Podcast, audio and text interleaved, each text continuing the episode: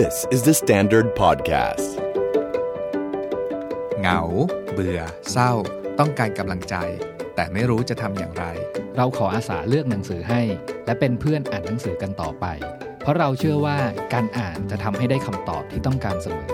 สวัสดีครับ ผมโจวรรณพิน สวัสดีครับ ผมเน็ตนัทกร และนี่คือ Readery Podcast Keep reading. ในหลาย ๆ episode ของ Readery Podcast หลาย ๆ คนก็ได้จับความได้อย่างว่า สิ่งที่พี่โจพี่เนทให้ความสำคัญมาก ๆ เลย คือการรู้จักตัวเอง หรือ know yourself นั่นเอง แต่วันนี้มันพิเศษไปกว่านั้นเนาะเพราะว่าเรากำลังจะพูดถึง know biological self คือการรู้จักชีววิทยาของตัวเอง โดยเฉพาะแบบการตื่นการนอนการกินการอะไรอย่างเงี้ยเพราะว่าเราไปเจอหนังสือเล่มหนึ่งมา ชื่อว่าพลังแห่งเมื่อไหร่หรือว่าที่เป็นเล่มดังมาก ๆ ในภาษาอังกฤษที่ชื่อว่า The Power of When ของคุณไมเคิลบรูซ ซึ่งแบบว่าไมเคิลบรูซเนี่ยจริง ๆ ที่เราที่เราแบบว่าไม่ถนัดที่จะเรียกชื่อเขา เพราะว่าเราเรียกเขาว่า sleep doctor มาตลอดเลย เพราะเขาเป็น sleep doctor ที่ไปออกรายการของโอปรากับกับหมอออส แล้วก็เขาก็จะหมกมุ่นหรือว่าเก่งเก่งกาจเกี่ยวกับเรื่องการนอนอย่างเนี้ยแหละ แล้วเขาก็เขียนหนังสือมาหลายเล่มแล้ว และเล่มนี้ชื่อว่า The Power of When อืมพูดถึงดรบรูซเนี่ยคืออาชีพของเขาอะเขาเป็นนักจิตวิทยาด้านเวชศาสตร์การนอนอืมคิดดูดิเอออก็คือคืออย่างที่พี่โจบอกว่าคือ sleep doctor อะนี่คือแบบชื่อเล่นของเขาเลยว่า sleep doctor เนาะใครๆก็เรียกว่า sleep doctor อะไรเงี้ยแล้วก็ในชีวิตของพวกเราอะพออายุประมาณเท่าเนี้ยมันก็ถึงเวลาแล้วเหมือนกันที่บางทีเราต้องการ sleep doctor มาบอกว่าเฮ้ยจริง ๆ แล้วเรามีความผิดปกติอะไรบ้างหรือเปล่าที่ทำให้เราแบบนอนไม่หลับกระวนกระวาย เกิด anxiety แบบต่างๆ นานาที่ที่มันทำให้เกิดภาวะการนอนไม่หลับแล้วส่งผลกระทบต่อกิจกรรมทั้งวันของเรา เราอะคิดว่าถ้าเราได้เจอ sleep doctor ตั้งแต่เราเป็นวัยรุ่นเนาะ ชีวิตเราจะดีมาก ๆ เลยอะอืมคือดรบรูซบอกว่าเวลาเขาไปไหนอะแล้วพอบอกว่าแต่ฉันอะเป็นแบบว่านักจิตวิทยาบำบัดเกี่ยวกับการนอนหลับเนี่ย ทุกคนก็จะต้องมุ่งพุ่งมาถามเขาเรื่องการนอนหมดเลย นั่นหมายความว่าพูดง่ายๆว่าทุกคนมีปัญหาเรื่องการนอนกันหมดเลยนั่นแหละอืมอืมการนอนการตื่นอืมการใช้ชีวิตประจำวัน หรือไม่ใช่แค่ว่าเราควรจะได้คุยกับหมอที่เป็น sleep doctor นะพี่โจ เอาแค่เราได้ enter ความรู้ ความรู้ชุดเนี้ยชุดเกี่ยวกับการนอนเรื่องพฤติกรรมของเราเรื่องจังหวะเวลาในแต่ละวันของชีวิตแต่ละคนเป็นยังไง หรือกระทั่งเอ่อเรื่องราวที่อยู่ในหนังสือเล่มเนี้ยซึ่งมันมีศัพท์ที่สำคัญอันหนึ่งที่เอายอมรับตรงๆว่าผมเพิ่งรู้จักคำนี้นะครับว่า chronotype โอ้อีกหลายคำเลยพี่เนทอ่าที่ที่ chronotype เดี๋ยวเราจะคุยกันแน่ๆแหละว่า chronotype คืออะไรคือคุณ search เน็ตหรือว่า ดูคลิป YouTube search คำว่า chronotype เนี่ยรับรองเจอชุดความรู้เกี่ยวกับการนอนใหม่ๆ มากมายหนังสือเล่มนี้เนาะเรารู้สึกว่าสำหรับเราอะมันถึงขั้นระดับเปลี่ยน mindset ของโจเลยทำไมวันนี้เราถึงแบบว่าสดชื่นมาก เพราะเราได้รู้ว่า เฮ้ย มันมีสิ่งนี้เว้ย ฉันเป็นอย่างนี้แล้วฉันต้องทำอย่างนั้น แล้วเมื่อคืนเราก็ได้ลอง ปฏิบัติอย่างที่หนังสือทำมาสักระยะหนึ่งเนี่ยแล้วมันเปลี่ยนแปลงชีวิตเราได้จริง ๆอะอืมอืมคือสำหรับผมนะหนังสือเล่มเนี้ย The Power of When นะครับ มันเหมือนกับเป็นภาคต่อของการอ่าน Why We Sleep ใช่ไหมอะเหมือนภาคสองเนอะเออเออเออคืออ่าถ้าใครเพิ่งเพิ่งเปิดฟังตอนนี้แล้วยังไม่ได้ฟัง episode หนึ่งที่เราพูดถึงหนังสือ Why We Sleep เนาะนอนเปลี่ยนชีวิตใช่ป่ะก็เอ่อสามารถย้อนกลับไปฟัง แล้วก็หนังสือเล่มนั้นน่ะมันส่วนใหญ่จะพูดถึงเรื่องการนอนโดยรวมใช่ป่ะแต่อันเนี้ยเล่มเนี้ยเหมือนภาคต่อว่าเฮ้ย มันไม่ใช่แค่การนอนอย่างเดียว มันเป็นเรื่องของการใช้ชีวิตด้วย เป็นเรื่องของการทำกิจกรรมนั้นนี้ที่บุคลิกภาพของเราที่จัดประเภทตามวิธีการนอนของเราเนี่ยณจุดมันเนี้ยมีผลมันมีผลต่อการอ่าทำกิจกรรมต่างๆ นานาทั้งวันของเราด้วย อันเนี้ยไม่น่าเชื่อเลยอันนี้คืออันที่เราเซอร์ไพรส์รู้ป่ะ เพราะว่าเวลาเราพูดถึงหนังสือ The Power of When อะเราก็คิดว่าเขาจะพูดเรื่องเวลาหรือเรื่องเรื่องแบบปรัชญาเกี่ยวกับเวลานู่นนี่นั่นมากมายอะไรเงี้ย แล้วเราอ่านไปสักพักหนึ่งเฮ้ย ทุกอย่างมุ่งพุ่งไปสู่การนอนหมดเลย คือ perception แรกอะคิดว่าแบบประมาณ the power of now อะไรอย่างเงี้ยใช่นะชื่อเหมือนใช่ล้อกันมาใช่อะไรเงี้ยใช่แต่แบบอ้าวเปิดมาอ้าวแบบเข้าเรียนคลาสชีววิทยาอีกแล้วเออแล้วเน้นทุกไม่น่าเชื่อว่าชีวิตเรามันเกี่ยวข้องกับการนอนมากขนาดนี้ เพราะว่านอนคือครึ่งหนึ่งของชีวิตของการตื่นเลยเนาะ เราถึงแบบเฮ้ย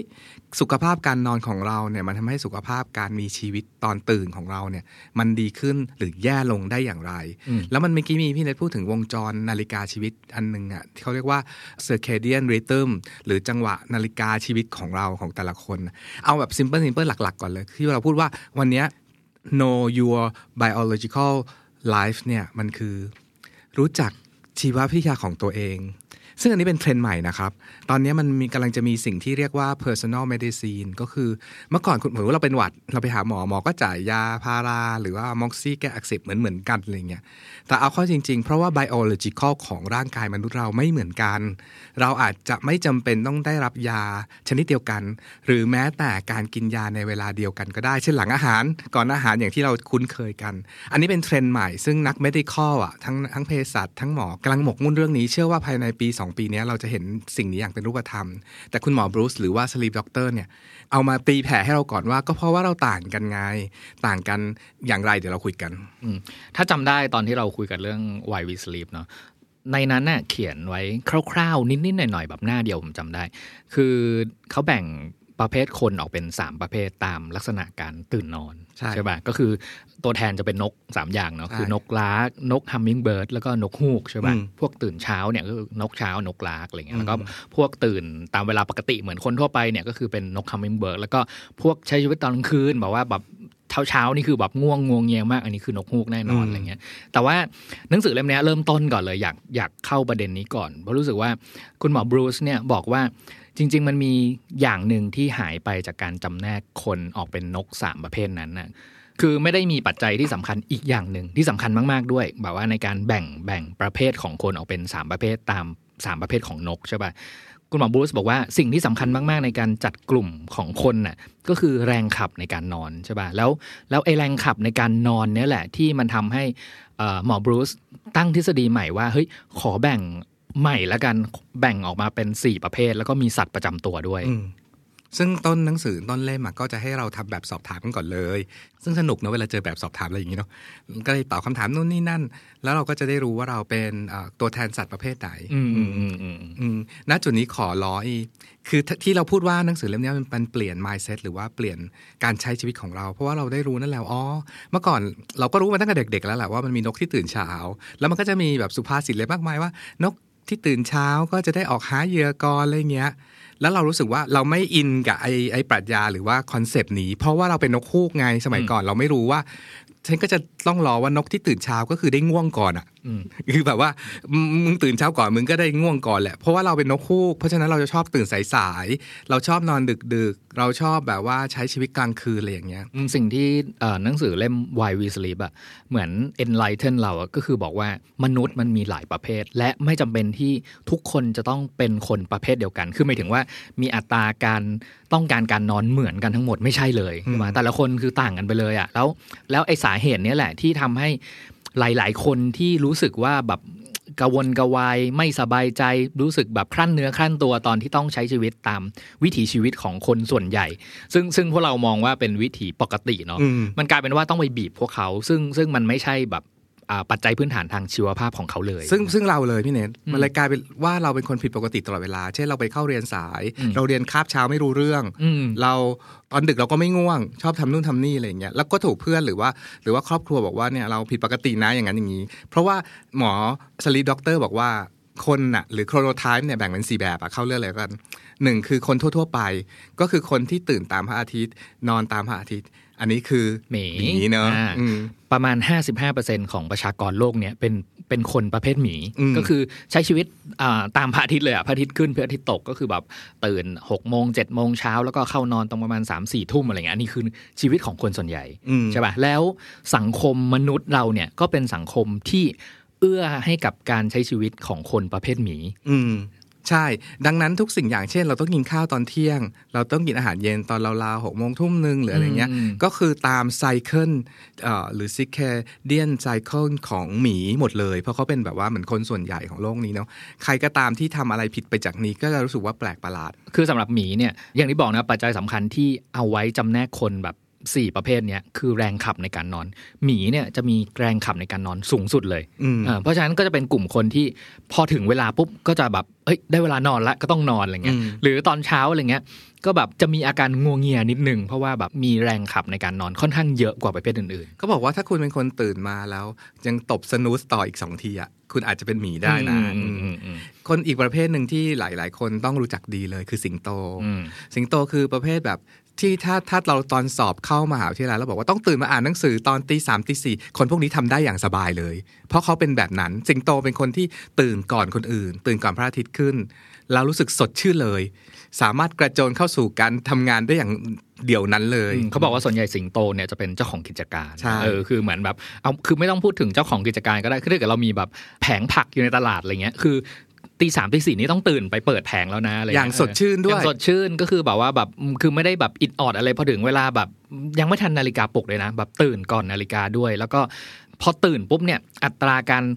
สดชื่นหลังตื่นน่ะจะมาเร็วมาก คือไม่ต้องไม่มีเวลาให้งวงเงีย คือแบบว่าแบบพร้อมทำทุกอย่าง แต่ในทางกลับกัน สิงโตจะมีปัญหากับการเข้าสังคมช่วงเย็นนิดๆ สังเกตไหมมันจะมีเพื่อนที่แบบว่าง่วงแกแล้วฉันง่วงแล้วเออขอของ่วงแล้วขอกลับบ้านก่อนเออเออเป็นไปปาร์ตี้ก็ขอกลับก่อนเพราะง่วงอะอืมเพื่อนกลุ่มเนี้ยก็จะโดนแซวนะมึงแบบว่าแบบอืมอะไรเป็นเป็นเจ้าชายหรือใช่ต้องขอใช่รีบกลับไปนอนใช่ต้องรีบกลับไปนอนเออเออเมื่อก่อนเราก็ไม่ได้คิดเรื่องนี้เนอะพี่เนยเวลาเราแซวเพื่อนว่าแบบแกเป็นใช่เจ้าชายต้องรีบกลับไปนอนเหรออะไรเอเงี้ยอแบบสองทุ่มเองนะอะไรเงี้ยใช่ง่วงแล้วเหรอสองทุ่มเองนะะไรงี้ยมันเป็น biological clock ของเขาเป็นเพราะว่า ไอคนที่พูดว่าสองทุ่มเนี่ยคือไม่ใช่สิงโตไงใช่แต่เป็นคนไปอีกประเภทหนึ่ง นั่นคือเอ่อหมาป่าอ่าอืมหมาป่าเป็นประเภทที่แบบว่านอนดึกอะพูดง่ายๆใช้ชีวิตกลางคืนกว่าจะเข้านอนก็นู่นอะแบบว่าตีสองอะไรเงี้ย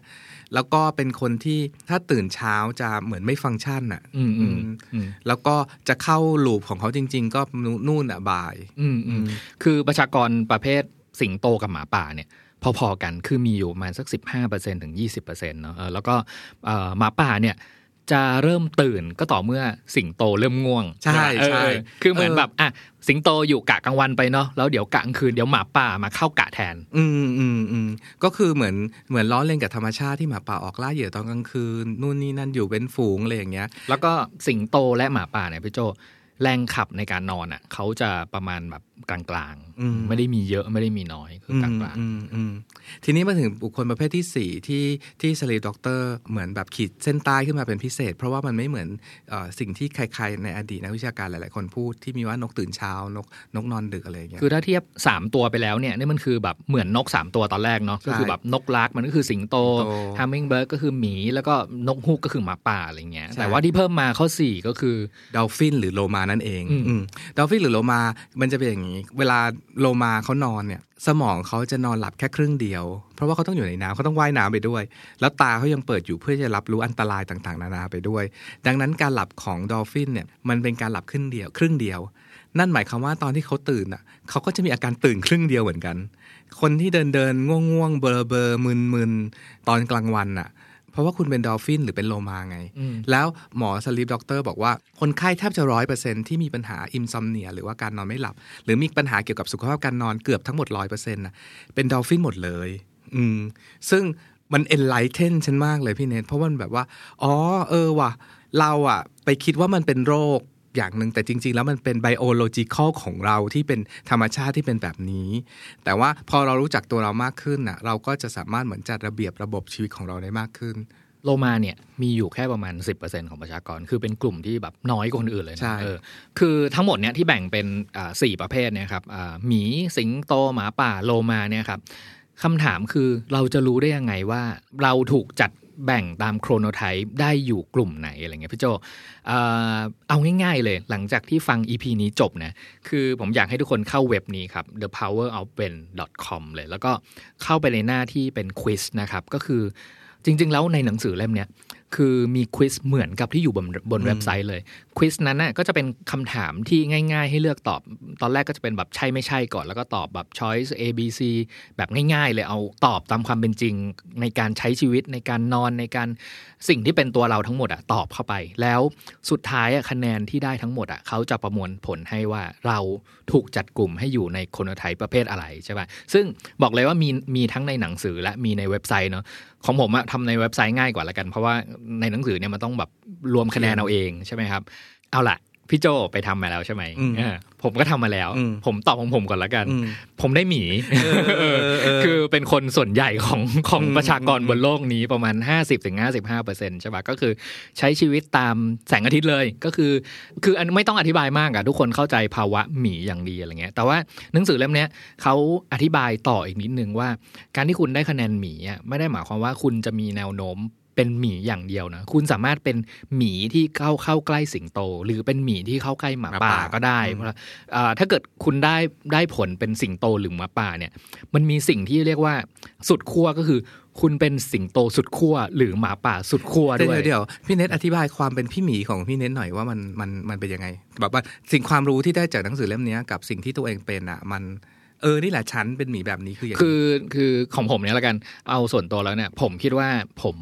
น่าจะเป็นหมีออกไปทางหมาป่า เพราะว่า เอ้ย บางวันเนี่ยหรือบางช่วงก็ได้บางช่วงที่มีงานที่เราสนุกกับมันน่ะ เราขยับตัวเองให้ไปใช้ชีวิตแบบหมาป่า คือ คือเอาพูดพูดว่างานบางอย่างที่ต้องการสมองฝั่งครีเอทีฟฝั่งอะไรอย่างนี้เนาะเป็นหมาป่าอ่าจะเป็นหมาป่าคือหมาป่าเนี่ยเป็นตัวแทนของบุคลิกของคนที่ที่ทำงานสายครีเอทีฟอืมใช่ไหมครับเพราะฉะนั้นก็จะชอบการใช้เวลาในช่วงกลางคืนมากกว่ากลางวัน รู้สึกว่าเฮ้ยช่วงกลางคืนนี้แบบคิดอะไรก็ออกอะอะไรก็แบบบันเจิดไปหมดเลยอะไรเงี้ยคือของผมเนี่ยผมก็เลยคิดว่าอ่าถึงผมผลทดสอบออกมาจะได้เป็นหมีนะแต่ผมรู้สึกว่าผมเป็นหมีค่อนไปทางหมาป่าใช่ที่ว่าเป็นหมีเนี่ยคือเอาเอาอย่างชีวิตประจำวันอย่างเงี้ยแล้วกัน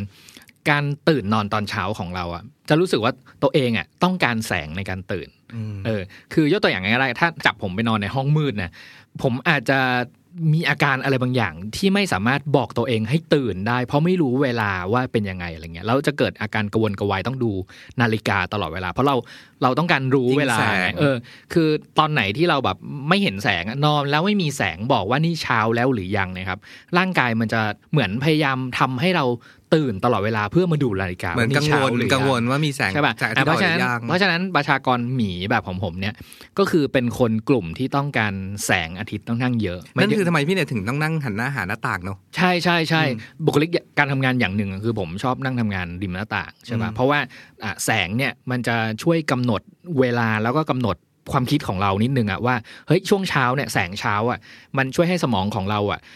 อยากทำงานแบบด้านตรกกะนิดนึงนะ อยากทำงานแบบวางแผนเชิงกลยุทธ์นิดนึงอะไรเงี้ยพอช่วงบ่ายมาแล้วเนี่ยมันก็จะเป็นช่วงที่แสงเปลี่ยนไปอีกแบบหนึ่งแล้วสำหรับผมนะความรู้สึกนะอาจจะไม่ใช่ข้อมูลทางวิทยาศาสตร์จริง ๆ ก็คือแบบสีของแสงมันเปลี่ยนไปใช่ป่ะช่วงเช้ากลางวันเย็นเนี่ยอาจจะเป็นแบบความถี่แสงหรืออะไร whatever เนาะแล้วมันทำให้แบบเอ้ยตอนบ่ายเนี่ยมูดของการทำงานของเราที่มีแสงเข้ามาประกอบมันก็จะเปลี่ยนนะพอแสงเริ่มเริ่มคล้อยลงไปแบบเริ่มเข้าสู่ช่วงเย็นหรือหรือค่ำเนี่ยครับ งานบางอย่างที่เคยทำได้ตอนเช้าอะจะเริ่มทำไม่ได้แล้ว มันจะเปลี่ยนประเภทของงานไปด้วยตามสภาวะสิ่งของแสงสิ่งที่พี่เน็ตพูดอยู่เนี่ย มันไม่ใช่ว่าพี่เน็ตพูดลอยๆนะพี่น้องมันคือสิ่งที่ถูกวิเคราะห์อยู่ในหนังสือเล่มนี้ สมมติว่าหนังสือเล่มเล่มเนี้ย The Power of When เนี่ยเราเลือกทำแบบสอบถามแล้วเราเราพบแล้วว่าเราเป็นแบบไหนอะสมมติเราเป็นหมีและในทุก ๆ บทเนี่ยมันจะมีพูดถึงแต่ละประเด็นทั้งนั้นเลย ไม่ว่าจะเป็นเรื่องการทำงาน การทำงานก็ละเอียดยิบเลย การทำงานแบบความคิดสร้างสรรค์อ่าการทำงานแบบใช้ critical thinking คุณเป็นยังไงพูดถึงอ่า relationship ไม่ว่าพูดเรื่องเซ็กอะในเนี้ยว่า เช่นเนี่ยเช่นแบบว่าถ้าคุณเป็นหมีเอ่อช่วงเวลาที่ดีที่สุดการมีเซ็กของคุณต้องเป็นช่วงไหนอย่างนี้เลย ช่วงเวลาที่ควรกินข้าวเที่ยงตอนไหนอย่างนี้เลยอืมคือทั้งหมดทั้งมวลที่ที่เป็นบททดสอบแล้วจำแนกโครโนไทป์ของเราว่าเป็นสัตว์อะไรเนะพี่โจมันอยู่ในเรื่องพื้นฐานวิทยาศาสตร์ชีวภาพทั้งหมดเลย เพราะว่าตอนเริ่มต้นอาของหนังสือเล่มนี้เลยอะมันมีชาร์ตหนึ่งที่ให้ดูเนาะว่า ในช่วงเวลาของวันตั้งแต่แบบเริ่มต้นจนสิ้นสุดเนี่ยมันมีตัวแปรสำคัญแบบ4ี่ห้าอย่างที่ทำงานอยู่ภายใต้ร่างกายของเราใช่ปะเอาอย่างแน่ๆก็คือเรื่องฮอร์โมนละใช่ปะฮอร์โมนที่สำคัญที่เอาไว้จำแนก chronotype ของเราเนี่ยมันมีฮอร์โมนคอร์ติซอลใช่ปะอ่าถ้าผมจำไม่ผิดมันจะเป็นฮอร์โมนเกี่ยวกับความเครียดเนอะก็คือฮอร์โมนตัวเนี้ยมันจะเริ่มสูงขึ้นเมื่อเริ่มต้นวัน ก็คือความความเครียดเล็กๆเนี่ยมันผลักให้เราแบบ เฮ้ยอยากทำงานเริ่มมีพลังในการทำงานเริ่มต้นวันละอะไรเงี้ยอีกตัวหนึ่งที่สำคัญก็คือเมลาโทนินฮอร์โมนที่ช่วยในการหลับใช่ป่ะคือถ้าใครจำได้ใน Why We Sleep เนี่ยฮอร์โมนที่ช่วยในการหลับอะช่วงกลางวันมันจะเริ่มตกลงไป แล้วค่อยๆ แบบเพิ่มสูงขึ้นตอนทุ่มสองทุ่ม แล้วก็สูงสุดตอน4ี่ห้าทุ่ม นั่นคือถึงเวลาแล้วแหละที่เราต้องนอนใช่ป่ะกับอีกปัจจัย2อสาอย่างก็มีเรื่องความดันโลหิต อุณหภูมิร่างกายความตื่นตัวแล้วก็ระดับน้ำตาลในเลือดใช่ป่ะซึ่งซึ่งถ้าใครดูกราฟที่อยู่ในหน้า 14 ของหนังสือเล่มนี้นะครับ มันจะมีการขึ้นและลงของฮอร์โมน แล้วก็สภาวะต่าง ๆ เนี่ยในช่วงวันน่ะแล้วโครโนไทป์ที่เราแบ่งออกเป็น 4 ประเภทตอนแรกนั่นนะพี่โจไอชาร์ตตรงเนี้ยแหละที่มันไม่ได้ทาบทับตรงกันทุกคนอะถ้าพูดนะจุดนี้จำไว้เลยนะพี่น้อง 5 สิ่งเนาะคอร์ติซอลเมลาโทนิน ความดันความความดันโลหิตหรือความดันเลือดนั่นแหละ อุณหภูมิร่างกาย แล้วก็ระดับน้ำตาลห้าอันนี้แหละ คืออันที่เราเหมือนเราตอบสนองต่อสิ่งเร้าจากภายนอก เช่น เสียงแสง กลิ่นรส sensing ทั้งหลายของเราที่ไปรับสิ่งต่างๆ เหล่านั้นเข้ามา หลักๆ มันคือแสงไง เพราะว่าแสงมันพระอาทิตย์ขึ้นพระอาทิตย์ลงพระจันทร์ขึ้นพระจันทร์ลง ที่เราพูดว่าเอ่อเรา get หรือเราแบบว่าเปลี่ยนแปลงชีวิต เพราะว่าเราเป็นมนุษย์ประเภทที่เรียกว่าโลมาหรือ dolphin ไง แบบทดสอบเราฉันทำหลายรอบมากอะคือตอนแรกฉันคิดว่าฉันจะต้องเป็นหมาป่าฉันต้องเป็นหมาป่าปรากฏว่า เออ เราเป็นโลมาว่ะ และพอการเป็นโลมาเนี่ย มันเป็นสิ่งที่จะพูดว่าประหลาดก็ได้ หรือจะพูดว่าพิเศษแตกต่างจากคนอื่นก็ได้มันทำเพราะว่า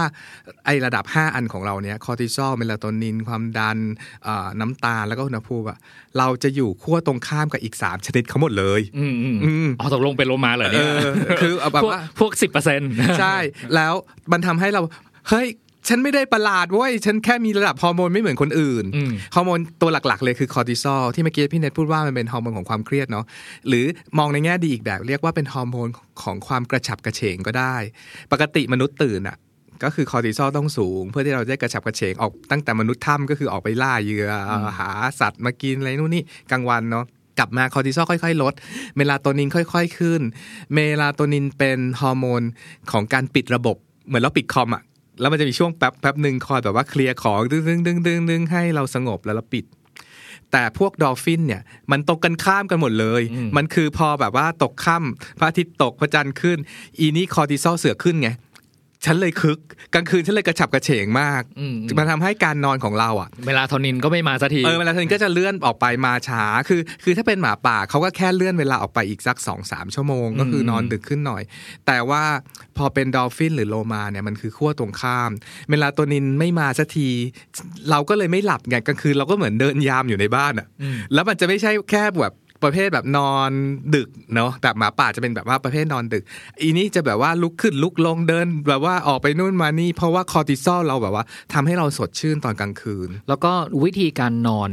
ก็ไม่เหมือนกันนะไม่เหมือนคือคือมันมีบางช่วงของหนังสือเล่มนี้พูดถึงข้อแนะนำในเรื่องการนอนนะคือสำหรับคนประเภทหมีเนี่ยซึ่งเป็นคนส่วนใหญ่เนี่ยคือข้อแนะนำในการนอนก็คือ 7.5ถึง8ชั่วโมงนั่นแหละตามเอ่อประมาณ4-5ถึงไซเคิลไซเคิลละ 90 นาทีทำให้ได้ตามนี้ก็คือเป็นคนที่มีภาวะการนอนที่ปกติที่ดีดีอยู่ใช่ป่ะเออแต่ว่ามันก็จะมีบางตอนที่แบบว่าเฮ้ยบางคนเนี่ยเขาไม่สามารถนอนได้ถึง 7.5 ชั่วโมง ได้ภายในภายในหนึ่งคืนอาจจะด้วยภาวะ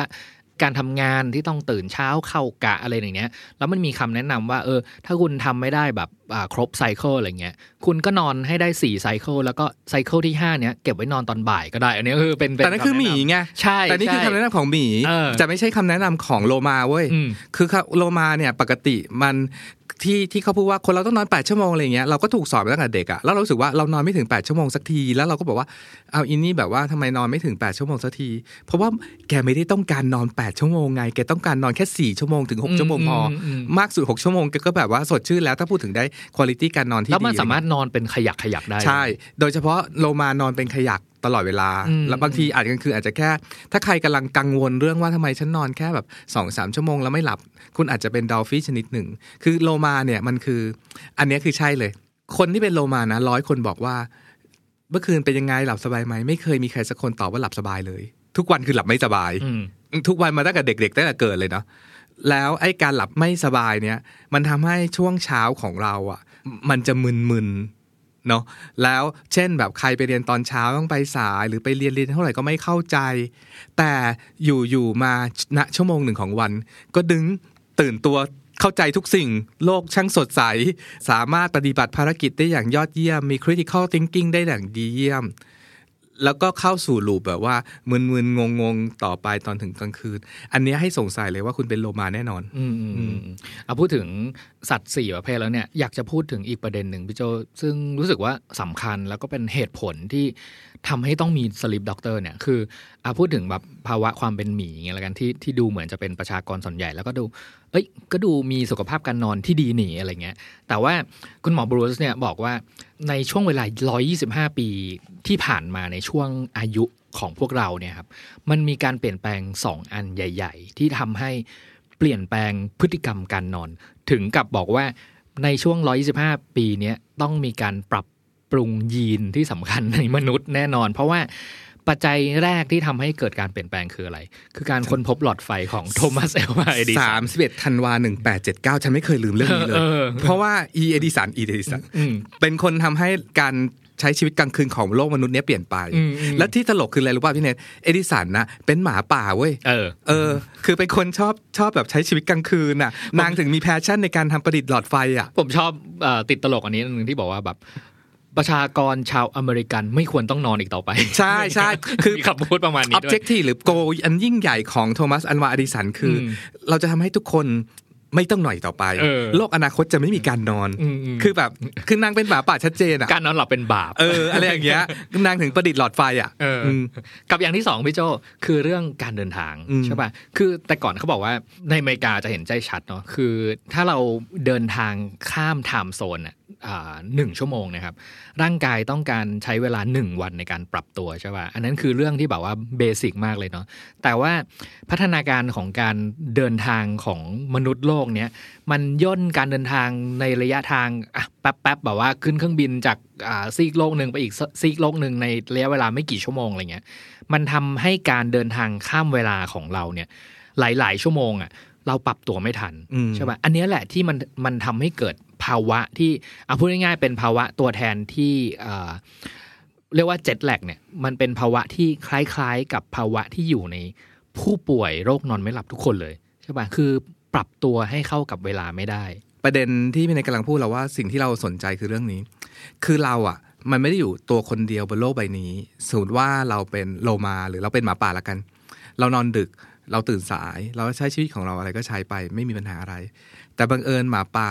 หมีสิงโตและโลมาต้องใช้ชีวิตอยู่ร่วมกันบนโลกใบนี้อืมโดยใช้กติกาของหมีอืมอืมโดยเป็นส่วนใหญ่ ดังนั้นคนอื่นที่ไม่ใช่หมีจะค่อนข้างมีปัญหากับสิ่งนี้กันทั้งหมดเลย เราฟังดรบรูซพูดถึงเคสคนไข้คนหนึ่ง สมมติชื่อว่านางสาวเคละกันอ่าไม่ใช่นางสาวเป็นเป็นคุณแม่ละคุณเคเนี่ยเป็นผู้หญิงวัยกลางคน อายุประมาณสัก 40 กว่า แล้ว คุณเคเนี่ยก่อนมาพบ sleep doctor หรือด็อกเตอร์บรูซเนี่ยไปหาคือเป็นนอนไม่หลับอะพูดง่ายๆก็ไปหาหมอทั่วโลก หมอคนที่หนึ่งตาม basic common มากๆเลยหมอก็จ่ายยานอนหลับ คุณเคก็หลับดีอยู่ประมาณสองสามเดือน พอเดือนที่สามก็เข้า loop เดิม ก็กลับไปหาหมอบอกหมอเนี่ยนั่นหมอก็อะเพิ่มโดส คุณเคก็กลับไปหลับดีอยู่สองสามเดือน กลับไปหาคุณหมอคนเดิมก็เพิ่มคุณหมอก็เปลี่ยนยาตามสูตร มหาวิทยาลัยแพทย์สอนกันมา ก็เปลี่ยนยาทำอย่างเงี้ยอยู่ประมาณปีหรือปีกว่าๆมันก็เข้า circle หรือว่า loop อย่างเงี้ยจนกระทั่งรู้สึกว่ามันไม่ได้แก้ปัญหาจริง ๆ ของเธออะคุณเคก็เลยมามาเจอกับ sleep doctor เนี้ยแล้วก็เล่าเรื่องให้ฟังไอ้คุณหมอบรูซก็ถามถึงชีวิตประจำวันว่าเออทำงานอะไรเขาบอกว่าทำงานออฟฟิศแบบว่าก็แบบแต่ว่ามีปัญหาที่ทำงานละแบบว่าก็คือแบบเหมือนทำงานไม่ได้เต็มประสิทธิภาพ แล้วก็มีโอกาสจะถูกไล่ออกเนาะ แล้วก็แบบครอบครัวก็ทะเลาะเบาะแว้งกับสามีสามีแล้วก็ลูกอะไรเงี้ยเพราะตัวเองเครียดแล้วก็กังวลอยู่ตลอดเวลา คุณหมอบรูซก็แบบเหมือนทำการรักษานู่นนี่นั่นบอกว่าเนี่ยทำแบบทดสอบเคทำแบบทดสอบปรากฏว่านั่งเป็นหมาป่า หมายความว่า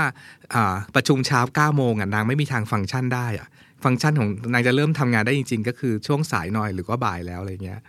หมอบรูซก็เลยโทรไปที่ออฟฟิศบอกว่า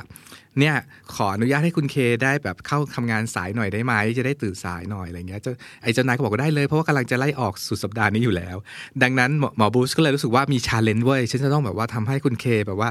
นอนหลับได้ดีมีประสิทธิภาพที่ดีขึ้นภายใน 5 วันก็โอเค ตกลงก็คือมาใช้สูตรของหมอบรูซในการแบบว่าคุณเคก็เข้านอนดึกหน่อยได้ ตื่นสายหน่อย แล้วก็ตื่นสัก9ก้าโมงเนาะแล้วก็ไปทำงานให้ถึงสักสิบโมงครึ่งสิบเอ็ดโมงอะ แล้วพอแบบสุดสัปดาห์ หมอบรูซก็โทรไปที่ทำงาน เจ้านายบอกว่า คุณทำอะไรกับคุณเคเขาเขากลายเปลี่ยนไปใหม่เป็นอีกคนหนึ่งเลย สามารถทำงานได้อย่างดีเลยเนี่ยคุณมาช่วยดูแลลูกน้องผมอีกหลาย ๆ คนที่อยู่ในออฟฟิศได้ไหม ก็คือมันเกี่ยวข้องกับสุขภาพการนอนเนาะคุณหมอบรูซก็เลยโทรไปที่บ้าน คุณเคไม่ได้รับแต่สามีรับ สามีก็บอกว่า คุณทำอะไรกับภรรยาผม เธอช่างเปลี่ยนราวแบบกลายเป็นอีกคนหนึ่งขึ้นมาเลยทีเดียวอะไรอย่างเงี้ย มันก็หมายนั่นหมายความว่าสุขภาพการนอนอะ มันเปลี่ยนแปลงสุขภาพการมีชีวิตตอนตื่นของเราด้วย ใช้การใช้ คือเราเข้าใจเลยนะพี่เนทเพราะว่าเราเป็นดอลฟินใช่ปะคนที่เป็นดอลฟินหรือคนที่เป็นโลมาเนี่ย มันตอนที่เราตื่นอยู่อะ เราจะหงุดหงิดง่าย เราจะเครียดง่าย เราจะกังวลกับอะไรแบบว่าบ้าๆบอๆเต็มไปหมด นั่นไม่ใช่เพราะว่าเรานิสัยขี้กังวลเว้แต่เป็นเพราะว่าเรานอนไม่หลับไม่สนิทดี แล้วมันทำให้บอดี้เราอะเครียดหรือเทนชันเหมือนตึงเครียดอะมันก็เลยแบบเครียดกว่าปกติ และความเครียดกว่าปกตินี่แหละที่ทำให้ relationship ทำให้การงานทำให้อะไรมันมันไม่เป็นไปตามคันลองหรือทำนองของมันน่ะจริง ๆ พออ่านหนังสือเล่มนี้แล้วเรารู้สึกว่าเราก็แค่ปรับให้มันเข้ากับแบบ ฮอร์โมนต่างๆ ที่พูดไปในร่างกายเมื่อกี้เนี่ยคือหลักใหญ่ใจความของหนังสือ The Power of When นะครับที่เราพูดถึงเรื่องการจำแนกคนตามโครโนไทป์เป็น 4 ประเภท แล้วก็วิทยาศาสตร์ที่สนับสนุนนั้นนี้อะไรเงี้ยมีอยู่ประมาณ 100 หน้าใช่ปะอีก 300 หน้าทั้งหมดอะคืออะไรพี่โจ มันคือ การอยู่ร่วมกันระหว่างคนและคนแต่ละประเภทอืมว่าเราจะอยู่ร่วมกันยังไง อีเรื่องประเด็นเนี้ยอีหมอบรูซเนี่ยเนิร์ดมากเลยมีตารางมีเซ็กซ์กันด้วยว่าถ้าคุณเป็นหมี แล้วก็แฟนของคุณเป็นสิงโต คุณจะมีเซ็กซ์กันกี่โมงอะคือคืออย่างนี้ ถ้าตามทฤษฎีแล้วเนี่ย ถ้าคนประเภทเดียวกันได้อยู่อาศัยด้วยกัน มันก็น่าจะดีเนาะเพราะว่าตื่นพร้อมกันเข้านอนพร้อมกันอะไรเงี้ยแต่ว่า ร้อยทั้งร้อยในโลกเนี้ยมันไม่ใช่คนประเภทเดียวกันที่มาอยู่ด้วยกันใช่ป่ะอืมเพราะฉะนั้นอะสมมติว่าแบบอ่าคนหนึ่งเอาเอาเอาแบบขั้วตรงข้ามกันเลยก็ได้สิงโตอยู่กับหมาป่า พวกเขาจะใช้ชีวิตกันยังไงใช่ป่ะ ตื่นเช้ามาแบบตีสามตีสี่ไอสิงโตเริ่มตื่นละใช่ป่ะแล้วหมาป่าทำอะไรอยู่หมาป่าอาจจะเพิ่งเริ่มเข้านอนใช่ป่ะเสียงกุ๊กกักกุ๊กกักที่เพิ่งตื่นของสิงโตเนี่ยมันก็จะทำให้หมาป่าเริ่มหงุดหงิดแล้วหรือมีกทำอะไรทำอะไรสิงโตกับหมาป่ามีอันนี้สนุกเอ่อคุณเคยมีเจ้านายเป็นสิงโตไหมครับเออในขณะที่คุณเพิ่งลืมตาตื่นงงเงียงงเงียคว้ามือถือขึ้นมาเจ้านายแม่งส่งอีเมลสั่งงานมาพรวดพรวดพรวดพรวดพรวดเต็มไปหมดเออเออตั้งแต่แบบเออตีสะตีสี่ตีห้าแล้วอะไรอย่างเงี้ยอืมอืมอืมเพราะเขาเป็นสิงโตไงอืมอืมอืมก็คือการที่เราได้รู้จักแบบ โครโนไทป์สิงโตหมีหมาป่าโลมาเนี่ยเพื่อให้เราเข้าใจและอยู่ร่วมกันได้มากขึ้น ในหนังสือเล่มนี้มันแบ่งเป็นแบบข้อยิบแล้วแบบเจ๋งมากๆเต็มไปหมดเลยเเช่นแบบเรื่องถ้าคุณอยากขอขึ้นเงินเดือนกับเจ้านาย คุณดูเลยว่าทายเจ้านายคุณเป็นแบบไหน เลือกช่วงเวลาที่เขาเหมาะสมที่จะเข้าไปคุยกับเขา ต้องเลือกช่วงเวลาไหนอะไรอย่างเงี้ยเป็นต้น เขาไม่ได้พูดแค่แค่เป็นตัวเลขลอยๆนะว่าไปคุยกับเขาตอนสี่โมงสิเขามีหลักฐานทางฮอร์โมนวิทยาหลักฐานทางแบบว่าประวัติศาสตร์ต่าง ๆ มา support เราเลยหมดหมดเลยอะ่ะแล้วสองหัวข้อที่เราชอบมากๆของแบบการรู้จัก chronotype และการใช้ชีวิตคือ อันนึงเรื่องการเขียน สมมติถ้าอยากเขียนนิยายอะถ้าคุณเป็น โลมาคุณจะเขียนนิยายช่วงไหนดี ถ้าคุณเป็นหมีคุณจะเขียนนิยายช่วงไหนดี สนุกดีอย่างของเราเอ่อเราหลักการคร่าวๆก่อนมันขึ้นกับการนอน เพราะการนอนเป็นตัวสะท้อนของฮอร์โมน หรือว่าสารเคมีที่อยู่ในร่างกายเราเนาะเขาบอกว่าในการเขียนอะมันใช้สมองสองซีก ใช้สมองส่วน creative thinking หรือสมองส่วนสร้างสรรค์กับ critical thinking หรือในการแบบว่าเป็น editor การตัดต่อการวางแผนในการเขียนอะไรอย่างเงี้ยเราควรจะใช้การเขียนหรือเขียน first draft ที่ที่แบบว่าเขียนแบบหาไอเดียนู่นนี่นะในช่วงที่คอร์ติซอลเราต่ำคือของของคนแต่ละคนไม่เหมือนกันจำได้ปะคอร์ติซอลต่ำนี่คือผ่อนคลายแล้วเออเออคือสมองยังไม่ตื่นมากนัก เบอร์เบอร์มึนมึนงงง that's why นักเขียนหลายคน trick ตัวเองด้วยการกินเหล้าเพื่อจะแบบว่าทำให้สมองเราเบอร์เบอร์มึนมึนน่ะมันจะได้มี creative thinking ออกมา ซึ่งซึ่งหมอก็ จะพูดว่าไม่แนะนำซะทีเดียวก็ไม่ใช่ หมอแนะนำว่าวิธีการกินเหล้าในช่วงเวลาของแต่ละพวกที่ถูกต้องคือยังไงด้วยเว้ยคือนางไม่ได้ห้ามแบบว่าอย่าไปกินเหล้านะมันอย่างนั้นงี้นะแต่นางบอกว่าถ้าจะกินเหล้านะคนประเภทนี้กินอย่างนี้นะเวลานี้เวลานั้น หรือนักเขียนถ้าจะอยู่ในช่วงที่แบบว่าเป็นการตัดต่อวางระบบก็ต้องใช้ช่วงสมองที่คอร์ติซอลสูงสูงๆคือเรากำลังสดชื่นกระชุ่มกระชวย สามารถแบบว่าคิดแบบ critical thinking ได้ดี ซึ่งแต่ละคนไม่เหมือนกันกับอีกอันที่เราชอบบทคือเรื่องการอ่านพี่เนต คนแต่ละประเภทเนี่ยสิงโตโลมาหมาปลามีเนี่ยอ่านหนังสือช่วงเวลาไหนดีหมอบอกว่าอันนี้เป็นการอ่านหนังสือเป็นสิ่งยกเว้นสำหรับทุกหมวดเลย คือทุกคนควรจะอ่านหนังสือก่อนนอน เพราะว่าการหนังสือได้รับการวิจัยอย่างอย่างมากมายแล้วว่า มันจะทำให้คอร์ติซอลเราค่อย ๆ ลดลง จนถึงในจุดที่สงบที่จะเข้านอนได้ อืแต่ว่า นางก็นิดๆอะยังเป็นข้อถกเถียงกันอยู่ ยังอยากให้เป็นหนังสือเล่มอยู่ ถ้าเป็นหนังสือจากอีบุ๊กเนี่ยมันยังจะมีเขาที่เขาเรียกว่าแสงสีฟ้า คอยกระตุ้นฮอร์โมนอะไรบางอย่างของเราเนาะอันนี้คือเราพูดกันไปแล้วใน Why We Sleep ในหนังสือเล่มนี้ไม่ได้บอกแค่ว่า สมมติถ้าคุณอยากมีเซ็กกับคนรักเนี่ยกี่โมงดี หนังสือพูดอีกว่า เวลาไหนที่คุณไม่ควรทำสิ่งนั้น เช่นแบบอยากจะมีเซ็กกับคนรัก ไม่ควรทำเวลานี้นะเช่นจะออกเดทเนาะจะชวนใครไปเดทสักคนน่ะ ทั้งสี่ท้ายเนี่ยอย่าอย่าไปชวนเขาเดทตอนช่วงเที่ยงเนาะสังเกตปะมันจะไม่เดทกันช่วงเที่ยงเพราะคนจะไม่มีอารมณ์ใส่กัน that's why การเดทถึงมักจะเป็นตอนหัวค่ำๆแบบว่าเพราะว่าเรารีแลกซ์ผ่อนคลายแล้ว เราแบบโอเพนมากขึ้นอะไรอย่างเงี้ยสำหรับการอ่านหนังสือหมอบูธบอกว่าไม่มีสักช่วงเวลาหนึ่งในแต่ละวันที่ไม่ควรอ่านหนังสือ แปลว่าอ่านเหอะหนังสือเนี่ยช่วงเวลาไหนก็ได้ เป็นต้นนี่ผมพูดได้แต่แค่หัวข้อ แต่ว่าในหนังสือเนี่ยมันมีแบบรายละเอียดของ ไบโอโลจีหรือว่าฮอร์โมนต่างๆ ที่มาอธิบายสิ่งนี้ด้วยหนังสือเจ๋งมากผมว่าการอ่านหนังสือ The Power of When เนี่ยครับสิ่งที่ได้สำหรับผมเองอะมี 3 เรื่องนะคือข้อหนึ่งอะเหมือนได้รีแคปความรู้เกี่ยวกับการนอน เกี่ยวกับฮอร์โมนต่างๆ เกี่ยวกับนาฬิกาชีวภาพที่อยู่ในร่างกายของมนุษย์เราว่าว่าเป็นยังไง แล้วก็โครโนไทป์ที่แบ่งมนุษย์แต่ละประเภทตาม ปัจจัยแรงขับเคลื่อนในการนอนเราเป็นอะไรใช่ป่ะคืออย่างที่บอกไว้ตอนแรกเนาะว่าหลังจบ EP เนี้ยอยากให้ทุกคนลองเข้าไปในเว็บ thepowerofwen.com แล้วก็ไปลองทำควิสดูง่าย ๆ ว่าตัวเองนะครับเป็นสิงโตเป็นหมาป่า เป็นโลมาหรือว่าเป็นหมีใช่ป่ะแล้วหลังจากที่เราได้รู้ว่าเราเป็นคนประเภทไหนเนี่ย เราจะเข้าใจจังหวะชีวิตในแต่ละวัน ตั้งแต่เช้าจนเราเข้านอนของเราอะว่าเออไซเคิลของเราเป็นประมาณนี้เนาะอะไรที่มันแบบว่าทำให้แบบไซเคิลของมันเปลี่ยน หรือมีปัจจัยอะไรบางอย่างที่ทำให้แบบเฮ้ยการนอนเปลี่ยนไปการหลั่งฮอร์โมนต่างๆ เปลี่ยนไปเนี่ย มันมีผลอย่างมากในส่วนที่สองที่ผมรู้สึกสำคัญคือ การใช้ชีวิตอยู่ในสังคมอยู่ร่วมกับผู้อื่น ซึ่งมันดีมากเลยนะ ถ้าเกิดแบบเรารู้ว่าเราเป็นคนไทยมีเนาะเป็นโครโนไทป์เป็นหมี แล้วคนที่เราอยู่ด้วยเนี่ยเป็นสิงโตเป็นหมาป่าหรือเป็นโลมาทำให้เราเข้าใจอะไม่หงุดหงิดในตอนที่แบบเฮ้ย มึงเป็นอะไรวะทำไมมึงหงุดหงิดทำไมแบบเฮ้ยนอนสี่ชั่วโมงแล้วก็อ๋อเราจะได้รู้ว่าถ้าเกิดเขานอนสี่ชั่วโมงเขาตื่นมาเขาจะเป็นแบบนี้เนาะถ้าเกิดเขานอนหกชั่วโมง นอนแปดชั่วโมง ตื่นมาเขาจะเป็นอีกแบบหนึ่งใช่ปะมันมันเหมือนสร้างความเข้าใจในในพฤติกรรมของแต่ละคนซึ่งมันมีตัวกำหนดเป็นยีนที่อยู่ในตัวเราที่ response ต่อ จังหวะเวลาในแต่ละวันได้ยังไงบ้างอะไรเงี้ยกับส่วนสุดท้ายที่ผมรู้สึกว่าผมชอบมากๆ คือ ตอนต้นของหนังสือครับหลังจากที่เขาแบ่งคนตามโครนไทป์ออกเป็นประเภทต่างๆ แล้วว่าเขามีตัวอย่างที่เล่าเรื่องวันที่สมบูรณ์แบบสำหรับโลมา วันที่สมบูรณ์แบบสำหรับหมีสำหรับสิงโตสำหรับหมาป่าอะไรเงี้ยแล้วก็ปิดท้ายด้วยเหมือนเป็นรูปนาฬิกาใหญ่ ๆ แล้วก็บอกกิจกรรมไว้ว่าถ้าคุณเป็นหมี คุณควรจะทำกิจกรรมต่างๆ ตามช่วงเวลาต่อไปนี้เนาะเพราะว่าหนังสือเล่มนี้ทั้งหมดอะได้อธิบายแล้วว่าทำไมการมีเซ็กส์ตอนตื่นนอนถึงเป็นเรื่องที่ดีอะไรเงี้ยเพราะว่าฮอร์โมนอะไรมันขึ้นและลงใช่การที่